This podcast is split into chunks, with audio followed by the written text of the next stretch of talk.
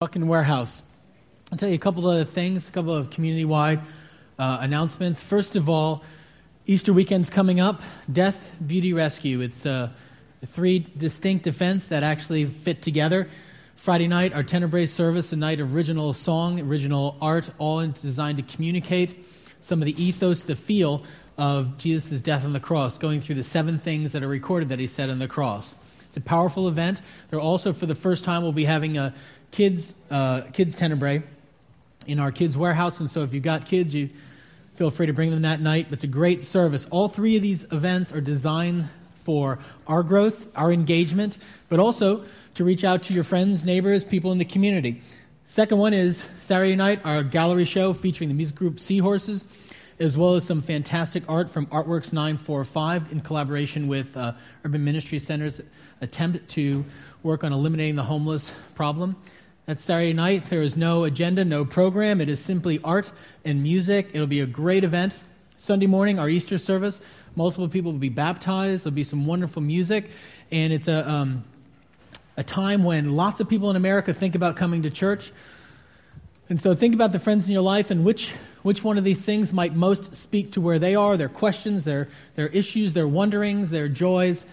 And uh, Think about who you're going to bring to those events Death, Beauty, Rescue, three events Easter weekend.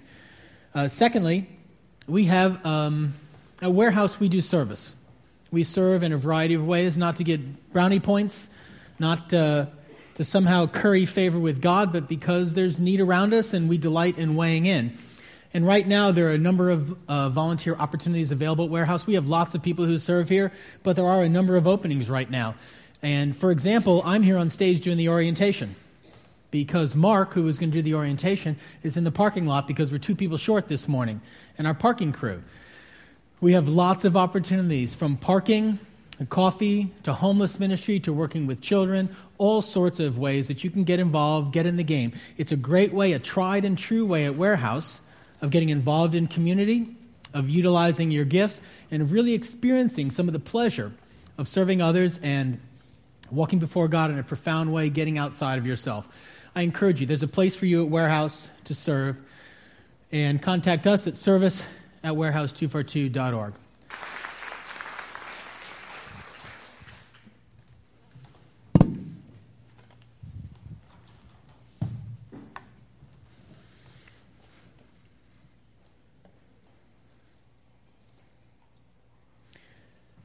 Love requires courage.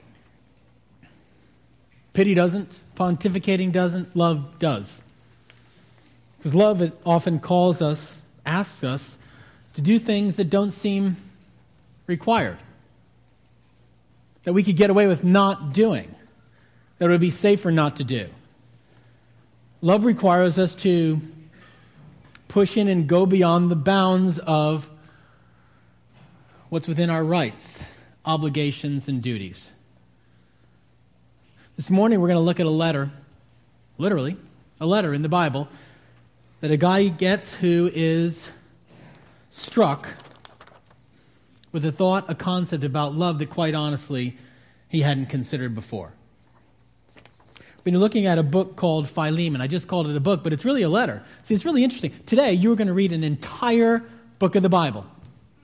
It's a letter to one guy called Philemon. Now, if I'm pronouncing that correctly, well, there's no way to tell because you can pronounce Philemon any way you want because it's written in Koine Greek. Koine Greek is a dead language, which means nobody speaks it, which means we have no idea how to pronounce it. So you can pronounce it any way you like. Today, I'm going to pronounce it Philemon. So I'm going to give you his backstory. And quite honestly, when I give you Philemon's backstory in the letter that he gives, I'm having to speculate just a little bit. There's some good reasons for my speculation. And if it's not exactly true, it's in the realm of true. It's true ish about who he was when he got this letter. You see, Philemon was a decent man. He was also a relatively wealthy man. He was doing well in the Roman Empire, and in the course of his life, while plugging away and making some cash, and he also was introduced to a new faith called Christianity, and it revolutionized his life. And so he was now a prosperous man who also followed Jesus. And I think likely he was a pretty good man. He was led to a relationship with Jesus through a man named Paul, one of the most influential, if not the most influential, of the early church leaders.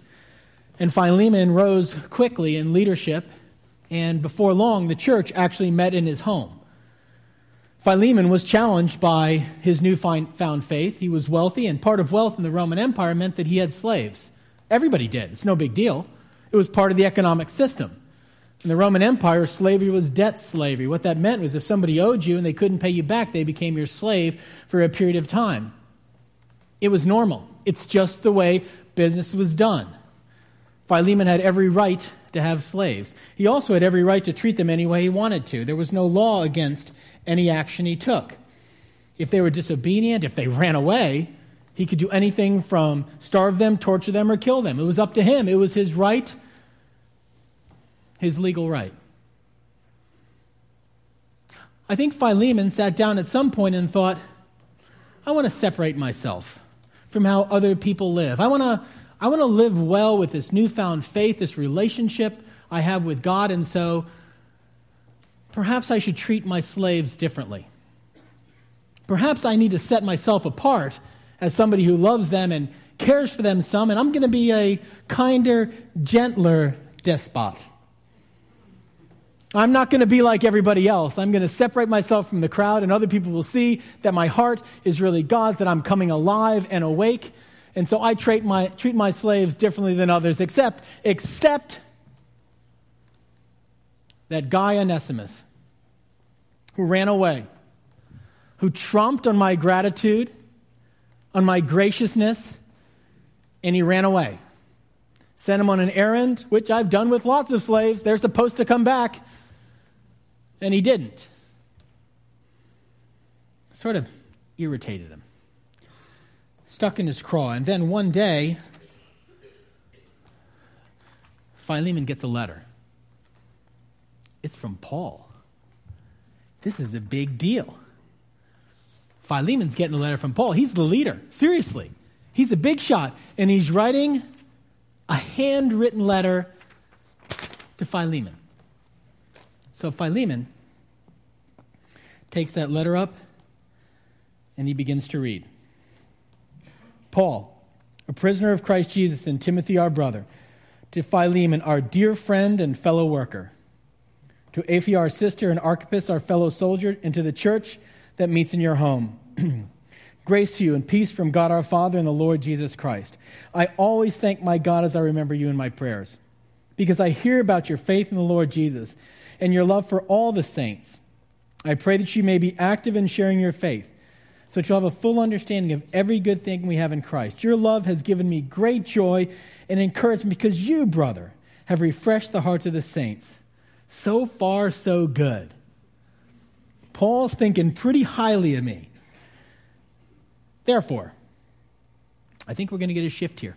Therefore, although in Christ I could be bold and order you to do what, what you ought to do, yet I appeal to you on the basis of love. I, then, as Paul, an old man, and now also a prisoner of Christ Jesus, he's literally a prisoner, by the way. I appeal to you for my son Onesimus who became my son while I was in chains. Formerly he was useless to you, but now has become useful both to you and to me. It's a play on words, Esses means useful. I am sending him, who is my very heart, back to you. I would have liked to have kept him with me so that he could take your place in helping me while I'm in chains for the gospel. But I did not want to do anything without your consent, so that any favor you do will be spontaneous and not forced. Perhaps Perhaps the reason he was separated from you for a little while was that you might have him back for good. No longer as a slave, but better than a slave, as a dear brother. He is very dear to me, but even dearer to you, both as a man and as a brother in the Lord. So, if you consider me a partner, welcome him as you would welcome me. If he has done you any wrong or owes you anything, charge it to me. I, Paul, am writing this with my own hand. I will pay it back not to mention that you owe me your very self.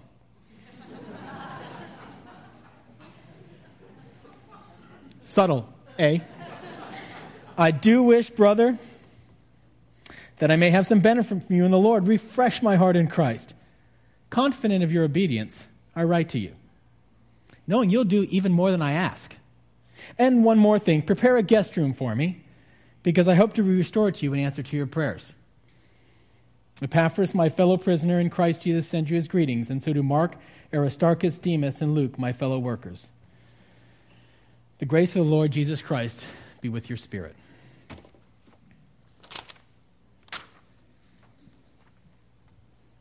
Seriously, Paul.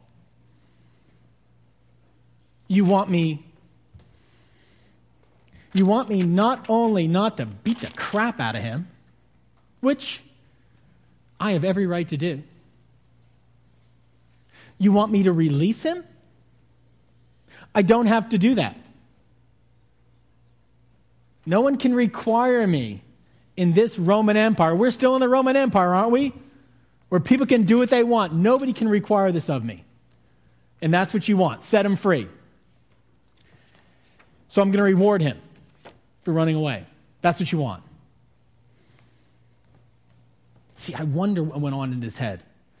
I wonder what went on as he got this letter and he was challenged to do something far beyond what he thought he was going to have to do.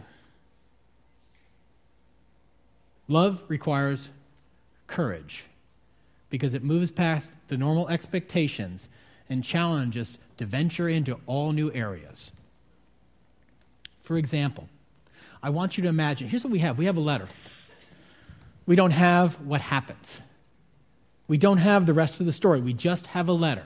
But imagine, if you will, that both Onesimus and Philemon do what's asked. You see, Onesimus, the runaway slave, is being asked to do something too. He's being asked to go back. He's being asked to go back to someone who's been asked to be nice to him, but who has the right to torture him or kill him. And Paul's looking at him and saying, Onesimus, go back. Paul, not sure you're seeing this correctly. You see, he can kill me. Could you just tell him to let me go? Could you just tell him that slavery is wrong, that he ought not be doing this? Could you just do that? For some reason, Paul doesn't. For some reason, he doesn't say, Philemon, slavery is wrong. Let's crush it. He says, I want you to forgive this person right here. I want you to set him free. I want you to not let him be a slave. You see, this letter was very controversial during abolition because those who were saying slavery is fine quoted this letter and say, See, even Paul didn't say slavery was wrong. He just said, let this one guy go. It's a personal matter. Why didn't he just say slavery is wrong? because he was giving an actual instruction on how to love people. And so Onesimus was sent back in order to bridge the gap and to restore the relationship, and it was going to require courage from him. Now, imagine Philemon. Let's say he decides to do this. Let's say he decides to set Onesimus free. Then he's standing there on his porch with his friends, and they're talking one day and they say, Oh, hey, Philemon, I noticed Onesimus came back. What did you do? I let him go. What? You, you let him go? Yeah, I let him go. Why? Don't you know what this is going to do? What did your other slaves say? What, what are my slaves going to say when they hear about this? Do you realize what you've done? This isn't just a personal matter. This affects how we do business. What were you thinking? And hopefully, Philemon didn't say, Well, Paul told me to. Hopefully, he said something courageous about what love looks like.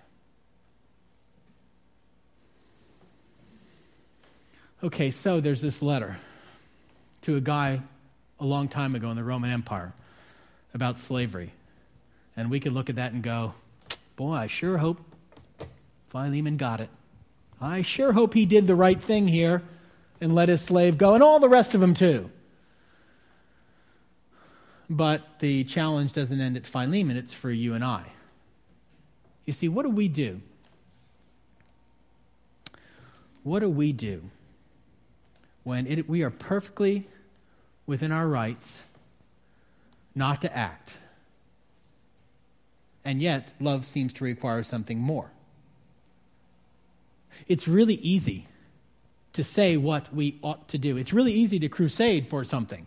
It's far easier to say that slavery is wrong than to actually act in a liberating way. For example, Thomas Jefferson, who may have been a decent human being, I don't know.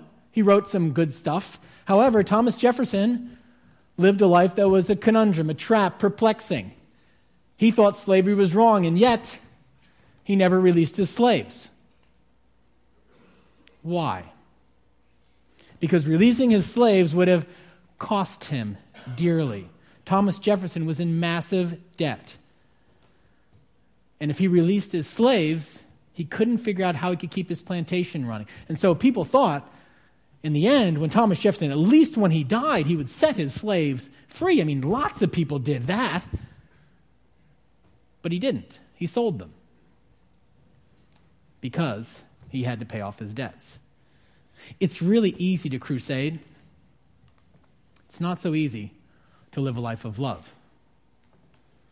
For example, there are homeless people. And today, I could tell you homelessness is bad. Now, all of you should nod your heads at that and say, you know what? He is right. Homelessness is bad. Let's let's have a march. Let's walk the streets. We'll even make some really cool signs with homes on them. Homes for everybody. Wait. Let's, let's go on Twitter. Let's tweet it. Homelessness is bad. End homelessness today. We can go on Facebook. There is so much good we can do today. Let's take a stand against homelessness.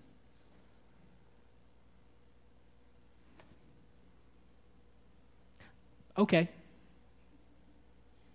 But what about the homeless person? What about the person who actually is before you? You see, it's really easy for any of us to take stands, to say what we believe, to make statements, to put in some time, to put in some hours, but that's not love. Here is the scary thing, and it's the thing, quite honestly, that bothers me about Jesus. He doesn't seem to give appropriate limits. He doesn't seem to understand what our life is like. And so he asks this thing and he sort of leaves them open ended. For example, why can't I live my day and go, two hours today? I'm going to devote myself to loving people for two hours. Now, that's not bad. Seriously. You know, I'm not sure you will. Two hours. That's a big deal. So if I go to my Bible and look at Jesus and he says, Love your neighbor, does he tell me how much? Two hours.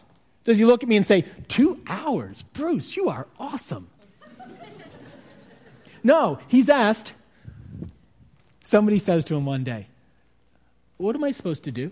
He said, It's really easy love God, love others. And he said, Well, give me a little more. Well, love your neighbors yourself. I, I don't understand. Who's my neighbor? Seriously, I gotta, I gotta pencil this stuff in. Who is my neighbor? So Jesus tells a story, and the upshot of the story, story is your neighbor who's whoever is in need that's before you. Okay, that's just not that helpful. How do I limit that? How do I bring that down into manageable chunks? Whoever is before you, who's in need, is your neighbor. That could be people living in my house. That could be my neighbor, literally. It could be you. It could be a homeless woman. It could be a starving child. It could be somebody who has AIDS. How in the world am I going to manage this love? And where will I get the courage to actually weigh into people's lives? Where am I going to get the courage to walk into people's grief and care for them? Where am I going to get the courage to walk back in when everything within me says, I've done enough? Nobody would, who can say I haven't tried? I've done enough. I've tried to restore that relationship. My hands are clean. What more could I have done? He doesn't give me any limits. He just says, love people around you. see what the need is and, and weigh in.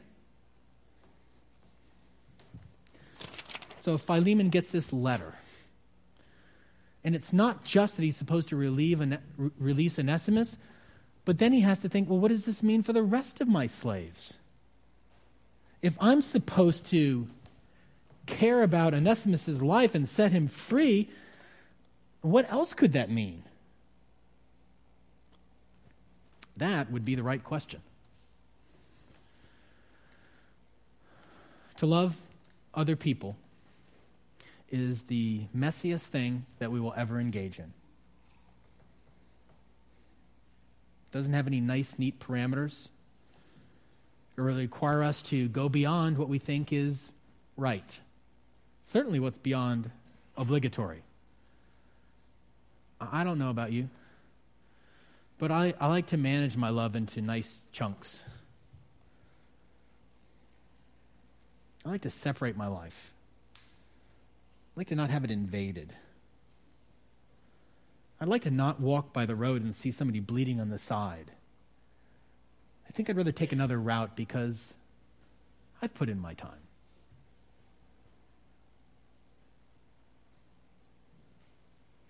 Love requires the courage to face the need before us. Love requires the courage to some days not stop. Are other days, because God is not a taskmaster who wants you to be free, there will be days when He simply wants you to rest, to recuperate. But there will be times when it'll feel, it'll feel like to love other people doesn't have an end to it. Because to love other people doesn't have an end to it. Love requires courage. It is the calling of the Christian life. Don't, don't mistake it. The calling of the Christian life is not to hold the correct beliefs. I am not despising beliefs, I'm not minimizing them, but you really can't find that. It is not to have the right beliefs, it is not to say the right things to the right people at the right time, it is not to take the right stands. All those things may be fine, but when you distill it all down, at least when Jesus did, when he distilled it all down, he said, This is all it is love God, love others. Ba boom. Give yourself to that. That will be a full life and it will require of you much because it will require your heart and your soul. It will require you to wade into people's lives and sometimes to feel their pain when you don't want to feel into pain. It will require you to say and do and act in ways that people will tell you you don't have to do. When everything else in the culture will tell you, no, no, no, no, protect yourself, guard your own life. When everybody would tell you you could take a pass. Love will call you to step beyond that. Thank God we have a God who did the same thing. Can you imagine if what Jesus did is he said, Okay, he got to 24 years old and he said, You know what? 24 years I've put in already. That is more than enough. I've given my days. 20, um, you know, that's plenty. Could anybody really say I haven't done enough? I've given 24 years. Okay, 28, I'll go to 28. 31, that's it. Could anybody accuse him of saying, no, you didn't do enough? Thank God we have a God who said, not, well, what is, how much do I put in so that people will still think I'm a good God? How much must I do to look good, to seem appropriate, to seem loving? Thank God we have a Savior who said, What do these people need? They need forgiveness. They need beauty to be restored to their soul. And so, they need a Savior. They need one who will see them love them, die for them, rise for them, and awake them. So that they can live not pretty good lives, not fine tuned lives, but lives of beauty and wholeness. Thank God we have a Savior who chose to live a life of love to set us free. So that now I am not bound by duty or obligation. I am not bound by anybody's, by any cultures, by any society's parameters. I'm free, bound actually by nothing. Called to walk alongside a God who loves me and says, Let's love others together, shall we? This is your calling. That's when your life comes alive. That's what's before you today. I encourage you to engage, to weigh in. Those moments when you're struck with it seems like more than you would have bargained for, it's probably the moment of love. Today, we go to communion. And in it, the story goes like this. The night Jesus was betrayed, as he sat with his disciples, he took bread and he broke it. He says, See this body? It's going to be broken for you. They didn't get it. They really wanted him to say, See this bread? It's a metaphor about how much I'm going to feed people in the next couple of weeks and restore a kingdom and all that sort of stuff. He said, This is my body, which is broken for you. At the end of supper, he took a cup and he said, this, See this cup of wine? This represents a new agreement between God and humanity. Drink it for the forgiveness of your sins. In doing so, he called a shot and said that what he would do the very next day is that he would love you and I with whatever it took to meet our need. And so now we can wade into that and be alive. Because love conquers everything. This morning, I invite you in. If you are somebody, regardless of whatever else weaves along in your heart and mind, if you are somebody who believes and wants simply to be in a relationship with a God, to be forgiven, and to be led in the path of loving others and loving Him, then come on forward and join us as we take communion. If today you realize that's what you want, then come on forward and join us for communion. And let this be a moment where you are refreshed and empowered with the passion and the grace of Jesus Christ for you. I'm going to have the uh, communion servers come forward, and I'm going to serve them in just a moment. Let me remind you and tell you for the first time, if you're new here, how we do communion at Warehouse. After I serve the communion servers, they will move to five stations around the room. And as they get there, you may make your way to any of those stations. They will gather you into a group of about 12. They will serve you, pray with you. You will eat together, and then you can make your way back to your seat. Let's pray for a moment. Lord, would you meet us here in this moment? Meet us here with your grace and with the marvelous challenge of living a life of love. We want to live beyond the boundaries not compelled nor limited by our societal norms or our own inhibitions, but free. Free to be loved, free to love. That would be great. Let this time be one moment that spurs us farther along. We pray all this in Jesus' name. Amen. You have a couple of moments to pray, thank while I serve the communion service.